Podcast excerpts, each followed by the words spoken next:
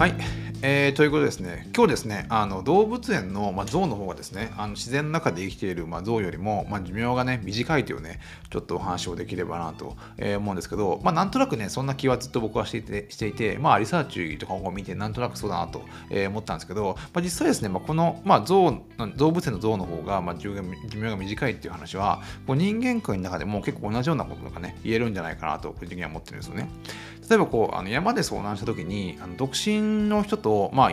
いやあのまあ、待つ家族がねいる人では結構生存率に大きなね差が出てくるっていう話があのあってで、まあ、実際こう、まあ、あのこうどんだけこう、ね、こう生きる意味というか、まあ、そういったものを、ね、持ってるかっていうところがやっぱねそういったなんかこう寿命とかに関係してくるんじゃないかなと思うんですよ。で、まあ、最初の話なんですけど、まあ、不思議なことにですね、まあ、あの動物園の、まあ、象とかっていうのはあの、まあ、必要なだけね、まあ、餌を与えられて、まあ、特にこうあの外的な敵からね襲われることも全くなく、まあ、何不自由なく生活してるわけですけどもあの動物園の象の、まあ、寿命のですね、あの中央値っていうのがあって、まあ、それが16.9年らしいんですね。で、なんだけども、ケニアの自然の環境の中で生活している、まあ、象の寿命っていうのは、象の寿命の平均、えーまあ、中央値っていうのがですね、56歳という形で、あのまあ、自然の中で生きている象と、まあ、動物園でまあ飼いなされてしまっている象と象とでは、あの寿命の長さで3倍も違うっていうあの話があるんですね。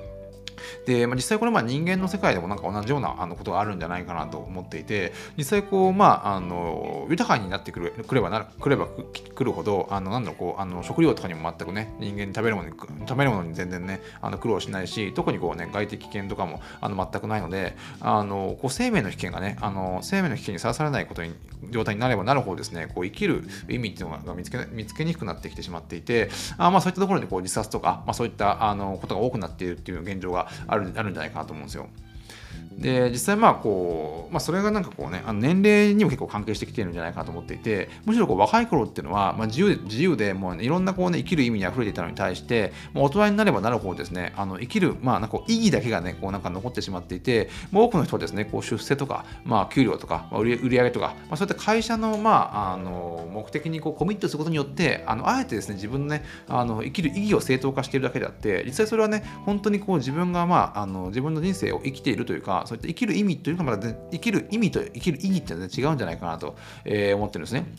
で、これなんかホリエモンかなんかこれ言ったんですけども、あのホリエモンはですね、99%の会社は、まあ、世の中に必要ないってことをね、なんかの本であの言っていて、で、まあ、確かにそれはちょっと言い過ぎかなっていうところももちろん若干あるんですが、ちょっとですね、そういったさっきの、あのなんだろうな、あのこうあえてこうね、あのサラリーマンの人とかがこう生き自分のね、あの生きる意義を会社の目的と同化させて、まあ、それをね、こう正当化しているっていうところを考えると、なんかね、多くの企業っていうのは、こういったなんかね、大きなね、こうなんか虚像というか、まあ、そういったものを維持するために、なんかね、あえてこう存在してしまっているんじゃないかなと思うんですね。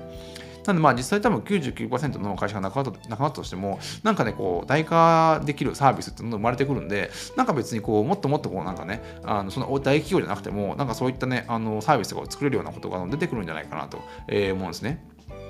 で、よくこう、あのー生活が苦しいからとか、生活が苦しいとか、経済がね、あの、あんま良くないから自殺する人が増えるなんていう話は結構あったりするんですけど、実際ですね、まあ、あの、戦時中の、まあ、自殺率っていうのがあって、まあ、そういった時っていうのは、あの、実際やっぱ戦争の時の方が、やっぱ生活は断然苦しいわけで、あの、もしかしたら生きる意義もね、どんどんこう損なわれてしまっている状態なんじゃないかなと思うんですけど、あの、戦時中の方がですね、まあ、不思議と自殺率がすごい低いんですよね。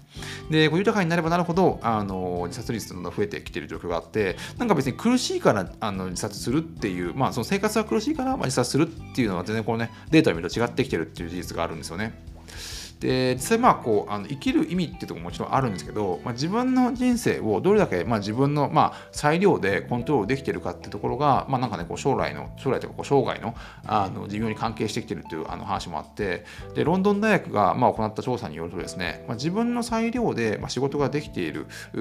範囲が広い人広ければ広い人広い人ほどあの、まあ、自分の裁量が少ないあの領域で仕事をしている人と比べてですね、まあ、心臓病などで亡くなる確率があのぱ圧倒的に違うというところがあって当然こう自分のコントロールできる範囲が狭い仕事をしている人っていうのは、やっぱこうね、いろいろ病気にかかったりとか、ストレスとかね、あのこういった心臓病にかかるあの確率が圧倒的にやっぱ多いんですよね。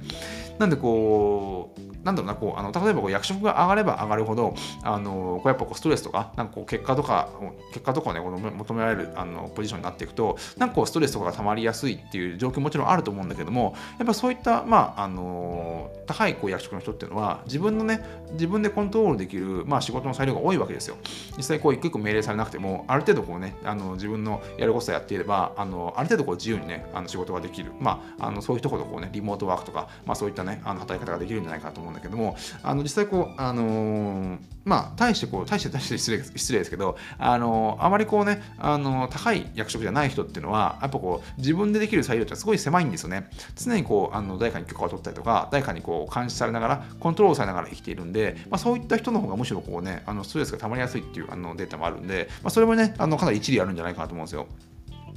で逆にこうな自分の裁量であの結構仕事ができる自営業農家っていう人は結構ですねあの自分が高いっていうデータもあってやっぱこうあのあんまこうね農業農家農業とかってあんまこう人にこう指示されながらやるというよりは自然を相手にやってあのまああのなんだろうな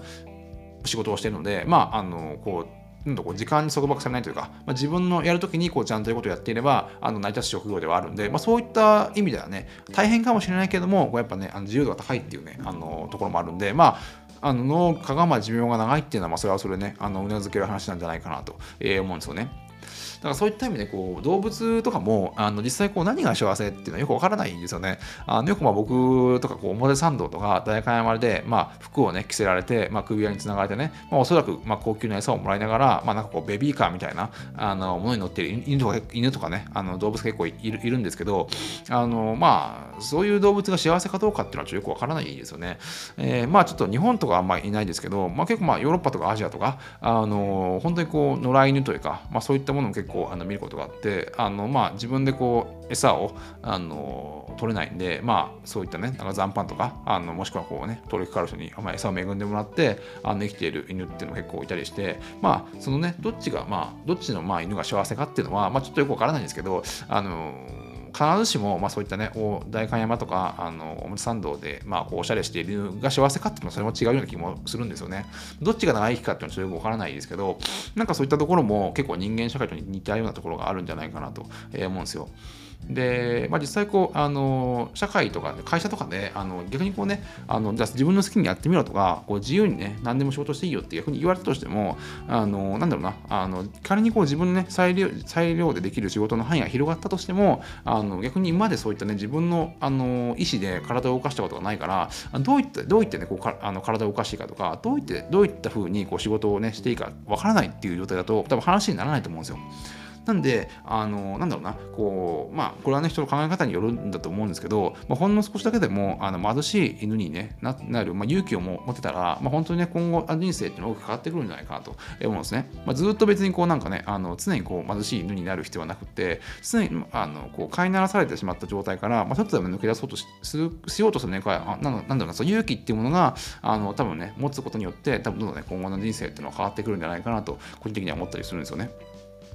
でこれなんかのあの本に書いてたんですけど勇気っていうのはあのなんか突然湧いてくるものではなくって何か困難を乗り越えた時になんか思ったよりきつくなかったなと感じた時に初めて勇気って湧いてくるらしいんですよ。まあ確かにそれもそんな僕自分の経験上ですね、まあ、そんなあの経験もあるんでまあ確かにそんなもんかなと思ったりするんですけどまあね、まあ、そういったねあのなんだろうなこうちょっとでもこうねあの、まあ、野良犬になる勇気をね、こう経験することが、まあね、今後ですね、まあ、先の見えない未来というものにですね、立ち向かっていくな大きな、こう戦闘力なもので、戦闘力のようなものになっていくんじゃないかなと、個人的には思ってますね。